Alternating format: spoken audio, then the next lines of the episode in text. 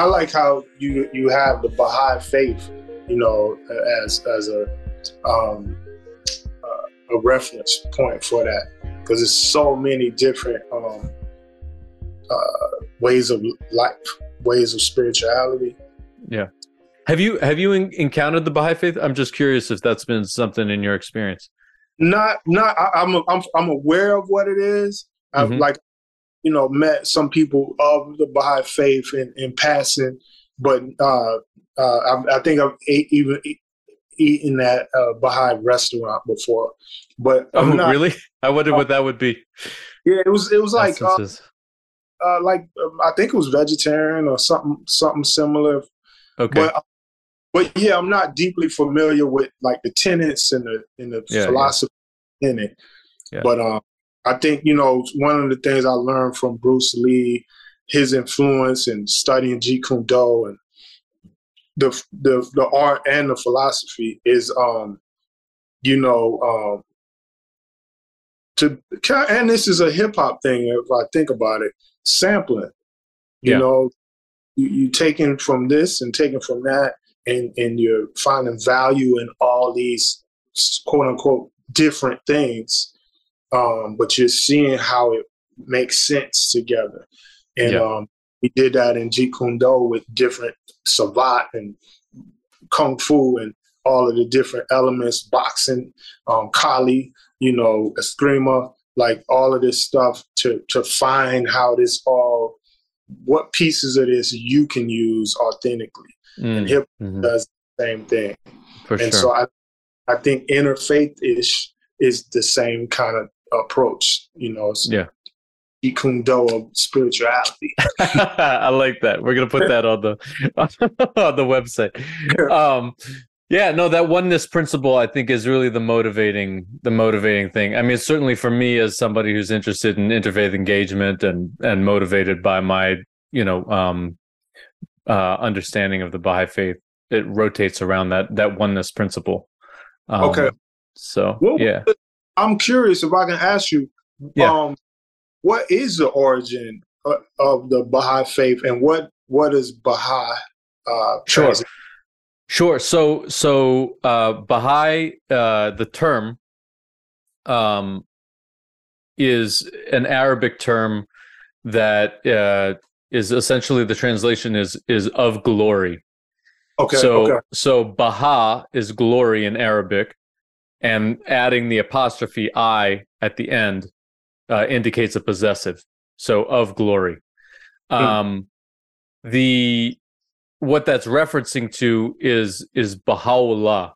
Baha'u'llah is the prophet founder of the Baha'i faith who is the central figure, um, the teacher of the Baha'i faith, who who um, was teaching in the mid 1800s this principle of the oneness of humanity, mm. of the the independent investigation of truth, um, of the equality of men and women, of the harmony of science and religion, radical concepts mm. in okay. in uh, mid 1800s Iran which was a theocracy, obviously continues to be a theocracy, but was a was a, a very strong theocracy at the time, and um, was made a political prisoner because of those teachings. His forerunner was um, was executed, uh, public execution. Thousands of of his followers were were put to death in that in that short period in the mid 1800s.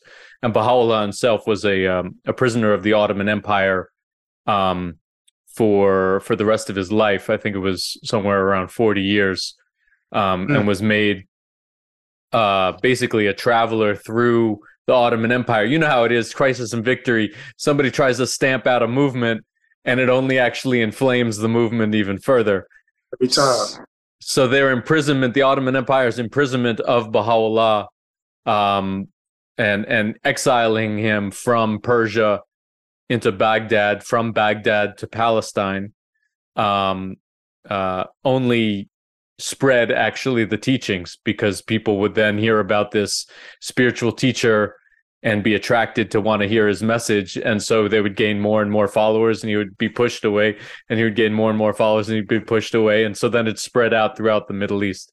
And then from that point on um um was able to then spread into Africa through North Africa, uh, into Europe, into North America, and throughout Asia as well as um, his followers, you know, would go out and and spread this message. So that's a little bit about the Baha'i faith. Yeah, the divine plan. You can't stop the divine plan. that's true. But there's, you know, there's a huge um, uh, Baha'i community in Atlanta so if you're if you're down in Atlanta, I'm sure you know how it is with with with things. You hear about something for the first time, and you're like, I, you know, I haven't heard about that, and then it's just like, boom, you'll walk out the door, and it'll be the sign will be right there, or you know, something like that. Right. So, the red car syndrome. Yeah, yeah, yeah. I'm sorry. What was that called? Uh, the red. They some people call it the red car syndrome. Oh, the, right, right. You know, if your kids, you're like, uh, my, my son will be like, let's let's look for cars let's, and let's look for red cars and then it's like a million red cars exactly exactly yeah that's it but tying it back to music probably the the the the principal um american baha'i that that you would know would be dizzy gillespie dizzy, oh, oh, okay. dizzy, gillespie, dizzy gillespie you know which if you think about it and if you investigate what particularly the baha'i faith has to say about um people of African descent in particular being the pupil of the eye, being the source of light. That was the mm. teaching of from the Baha'i faith. Um, you know, and you think about Dizzy's, you know, Pan Africanism and his his uh, way of of uniting through music, but also you know having that interest in in uniting peoples on a on the human level, like you were talking about. That yeah. universality was something that he was attracted to. So, uh, j- some jazz folks from that era a lot of I wouldn't say a lot, but like there are a number of notable people that that came into the the Baha'i community through Dizzy. Wow, that okay, you yeah. put me on. I'm definitely interested about that. Love yeah. jazz jazz musicians in general who who have different um, philosophies on living because I feel sure. like they tap into you know jazz is like this this cosmic thing, right? right. Uh, so you know, Coltrane, one of my absolute favorites. Yeah, and he he created Love Supreme and, and just wove that into what he's doing. So now now I got to check out Dizzy's world. Yeah, that's yeah. Up.